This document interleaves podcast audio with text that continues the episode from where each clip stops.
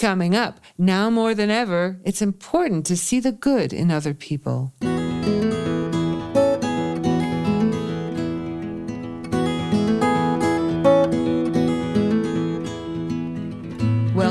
Everyone, to At Home in Jerusalem, the podcast on Aish.com. I'm Heather Dean, and this is the place where each week a well known Torah scholar shares important insights that will make home life better.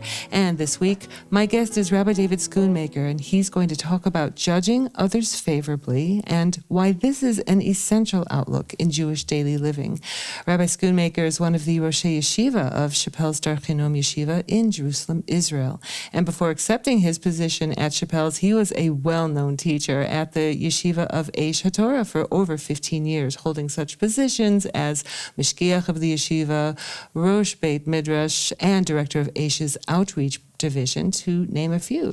Rabbi Schoonmaker is also the author of Tamei Sefer Achinuch and Kuntres Pitchei Simchat Yom Tov. Welcome, Rabbi David Schoonmaker, to At Home in Jerusalem. Thank you so much. It's great to be at home in Jerusalem. the Talmud instructs us to, quote, judge others favorably. So, on a basic level, what does this mean? sure. You see someone do something, a specific action, which is questionable. It can be understood in a negative way or in a positive or neutral way. The idea of judging favorably would to be assumed that it was a positive action, not a negative action. Now, we should say at the outset that there are a lot of um, specific Jewish law parameters, when this applies, etc. We're not going to get into all that, but it doesn't necessarily apply to every single situation with every single person, uh, which is a question people ask. Okay? But why is it more than just this nice idea suggestion where it's an obligation that we give the benefit Okay, of the good. doubt? Before we're going to get to that, I'd just like to give one other quick word of introduction. To, to get our heads around this idea of judging favorably, Mm-hmm. we have to uh, remember one thing, which is this, I, I hope I'm not dating myself here, but when I was younger, there was a show called Happy Days, right? and the star of the show was a guy named The Fonz. He was actually Jewish, not in the, show. actor was and, Jewish, yeah. right? And what was his name? Henry Winkler. Henry Winkler, right? And he was really like a cool guy Mm-hmm. with a motorcycle, leather jacket, the whole thing. And one time um, he had made a mistake and he had to admit his um, Yes, mistake. he had to Remember admit he was wrong. I And he remember. said, I was ruru. I was ruru.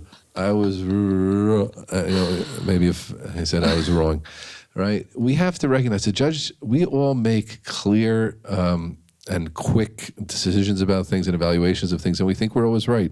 Well, we're not always right. And if we don't, you have to get our head around that, to be able to say that I'm wrong. I evaluated something, and that's not really the end of the story. Not to make the evaluation, not jump to the conclusion, and recognize as smart as you are, and as many degrees as you have, and if you're a rabbi or, or a doctor or a CEO, it doesn't make any difference. You can be wrong a lot of the time, and any honest person will do that.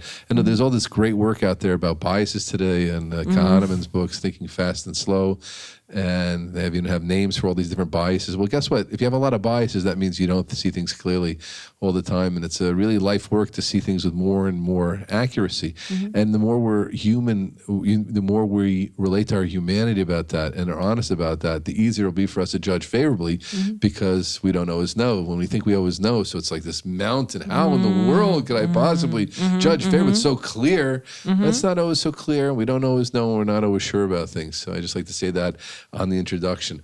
Um, on to your question, which I really love that question, which again was why is it an obligation? Why isn't it just a nice idea? That's a wonderful question. I like to answer that on three levels. What does it mean? Um, a nice idea in Judaism. What does it mean, an obligation? Obligation means it's a mitzvah. It's something that was commanded by God uh, to us. So why did God command in it? So I think there are three reasons. One is it shows the importance. There are a lot of great ideas in Judaism, but then there's something else called the command. You know, what God commanded us. That shows when He commands us because it's really important. It must be done. So we see from this how important an idea it is but also it shows how beneficial it is. We have to remember this. The Zohar, the Kabbalistic uh, mystical work of Judaism, calls the Taryag, the 613 mitzvot, mm-hmm. Taryag Atzin, it's three- 613 eights, ideas, ways to fulfill our life. Every mitzvah is there to make our life more beneficial. Mm-hmm. So something became a mitzvah is not just important, but it's something which is a great way to live life and a great way to, it's a, for our benefit. Every mitzvah is for our benefit. Mm-hmm. And therefore it must be, this is, we have a lot of personal gain, personal stakes, and it'll be in our best interest to do this idea of um, judging favorably, obviously. And three, finally, is every mitzvah, every commandment is a connection to God. It says he will command his angels to be with you, which that's also language of he'll connect the angels to you. That's a verse in Tehillim and Psalms. He'll command, he'll connect. A mm-hmm. mitzvah is a lesson of connection. That means anything that's a mitzvah, anything that's a commandment Judaism connects us to him, it's super important and it's beneficial to us. Mm-hmm. So, I mean, mm-hmm. this idea of judging favorably is not just like another nice idea out there in the, uh, in the modern literature or something. It's an idea which is basic to our benefit as human beings and as Jews. Can you just can you just explain what does that mean? He'll connect his angels to you. I know it's not so much about judging favorably, Sure. but what does what does That that? means that, he, that they're that they're that they're right in Judaism. We believe uh, that there are actually angels which follow people and around them. That's what it means. So he connects them to you. That they it used to be that in fact there was a halacha when someone would go into the bathroom. There's a law when someone goes to the bathroom, he has to like excuse himself from his ministering angels that accompanied him. Uh, by now, and you know we just live in a lower type of reality, which we're not aware of these things. That's why we don't talk about them anymore. But they do exist in the Jewish literature. Oh, it's a deep concept. Yes, All right. so you would mention the example of the person who maybe they don't think they have biases, but maybe they really do, but they are sure of what they saw, right? The person, but it's not just those of us who think we're always right. Maybe those of us who admit we're not always right. But what I saw, got it this time, yeah. There, yeah, there is just no doubt about it. Like what, uh, what do we do? How do we judge Okay, favorably in such a situation? You know, that's good. So, I mean, we're saying that I really did see. So, there's no question there was uh, sin, no question this was an anger, no question there was something negative going on. Great. So, we have to really remember is that there are always mitigating factors, right? It, it wasn't a it was a nasty thing, but there are always mitigating factors why people do things. You don't know that that taxi driver, what kind of, you know, business his wife gave to him, and what type of difficult things. Maybe he just you know, maybe he just got fired and that's why he's so upset and that's why he's letting it out on you. Is it right to let it out on you? It's not. But it's not just coming from a negative, nasty place of anger towards you. It's his own personal anger. Mm-hmm. The Mishnah, the Talmud instructs us, don't judge your friend until you get to his place. and the Sfas Emes, one of the Hasidic masters, says, you know what? You never really know another human being's place. You really don't. And when we remember that, we say, well, I don't know his place. And maybe in his place, I would really react uh, uh, so much worse than he would and so much more more angry. And and within this, we have this amazing ability to look down on people. I find myself, and I'm not uh, proud to say this, but sometimes there's something that I'm not careful about. And one day I'm careful about it. And the next day I'm misjudging others about the fact they're not careful about it. You know, I come late Mm-hmm. to work all the time. On Tuesday, I came on time. And on Wednesday, I'm judging others who don't come on time. But mm-hmm. for four weeks before that, I wasn't coming on time either. So why did I why am I judging everybody? and I, Very just like I have all these mitigating factors to myself, and we all understand ourselves and see ourselves in a forgiving eye, mm-hmm. and and, and an honest forgiving eye that we realize there's a lot that goes on. You know that you don't know how big this challenge is to me. Well, guess what? You don't know how big his challenge is to him. So therefore, we have to um, look in a favorable way at other human beings, even when they do negative things. There are many Jewish writers, including Dr. Miriam Adahan, who write about the concept of this actually goes beyond just judging favorably, but actually presuming innocence. What do you What do you think of that? If it's uh, Um, that's yeah, interesting. You know, assumption? presuming innocence, um, and specifically in the quote you told me here to say that um, you know they're doing the best they can, or or there's no pred- premeditated malice. So. I think that's true to an extent. Like maybe we could say that I think in general it's a healthy way to look at things. People don't mean badly, but it's another step to say someone can't do better. That's a little too defeatist to me.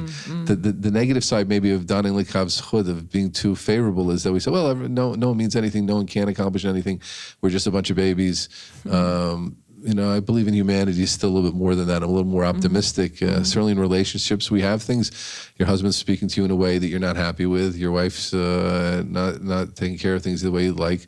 A couple has to be able to talk uh, talk to each other and express things, and not just Don and Lakav's chud all the time. I think that can get to a deep place of resentment and anger, which is mm-hmm. really dangerous. So you have to be real with this work. That's really what I'm mm-hmm, saying. You mm-hmm, know. D- do you have a suggested phrase so that the person who's trying to uh, down l'chavskut, trying to judge someone favorably, that the husband or wife might say, like, "Help me understand. This is what I think is going on," or what? That's what, what great. Sort of I don't. I don't think I have a specific one. I don't. I don't have a specific one to share. No, I'm sorry, but I, that sounds like a good, a great idea for someone to have such a phrase and, and, and to talk about and to take the time out and be able to speak. But but uh, you know, I just want to emphasize we have to keep talking to each other and and see looking for understanding and deeper relationships, not just you know he's bad or he, or he's he's really good in all the bad that he does, and that's just how he is. You know, I don't think Right. that doesn't last. Right, right, Does not exactly. You wanna- In the time remaining, I'm just wondering if you have any real life examples when you or someone you know was absolutely sure that they saw a person doing something improper or inappropriate, and later right. that was proven wrong. I'm so happy you asked that because I recently saw just a, a phenomenal story, which uh, which I'm humbled by as a uh, head of yeshiva myself, and awed by, and I hope I can learn from this story myself. There was a there was a great Talmid Chacham, a great Torah scholar, who affected really hundreds and hundreds of people named Leib Mintzberg. Rabbi Mintzberg uh, lived in the Mea Sha'arim section, and he was a Yerushalmi uh, Jew of the, that ultra Orthodox um, uh, bent. Anyway, so the, the story goes, which I read from an accurate source, that he passed away recently, and there was a student that had left the yeshiva in a huff uh, maybe five, six years before, that was at the funeral and was crying like a baby. And one of his friends from his yeshiva time says, I don't understand. Why in the world are you crying? Like you, for about half a year, were so negative about the yeshiva and you didn't like it and you said you were leaving and there was nothing the yeshiva could do well, correctly, and nothing the Rosh Yeshiva could do well. So why in the world are you so sad now? Now, let's just stop for a second. Um, if we looked at this right now, what would we say? Well, obviously, Rabbi Mintzberg and his whole yeshiva must have been a corrupt, bad place that really mistreated this guy in such a way. That's how we would have viewed hmm. if we freeze framed at that moment. But let's listen to what this young man answered. And it's so beautiful. He said that I was not a good student at all, and I had done a lot of things that really got me deserved of being kicked out of the yeshiva, out of the institution, which mm-hmm. unfortunately happens sometimes. Mm-hmm. And Leib Mintzberg came to me and he said, "You know, you you can't be in the yeshiva anymore, but I don't want anybody to know that you were kicked out. So you're going to stay here for another half a year, and you're going to say lots and lots of negative stuff about the yeshiva, and everybody's going to think that's why you left." And he created this whole thing at his own. Um, at his own uh, Wow, loss to his yeshiva, someone's bad mouthing his yeshiva just to save the honor of this young man. So that was a great situation my. of personal greatness and Wow. um, judging favorably. Wow. Right, someone would look at it would say you'd look at it at the beginning, you know, five years before, but when you see the whole picture, you realize, oh, well, what an Oh, Wow, amazing, that's a big amazing person that was. Yeah, yeah. wow. Okay. Thank you, Rabbi David Schoonmaker, for helping us judge others favorably. Okay, we should all be successful. Thank you, everybody out there. And there are many videos, articles, and audio classes about seeing the good in our fellow human beings on aish.com. So check them out. And thanks for listening.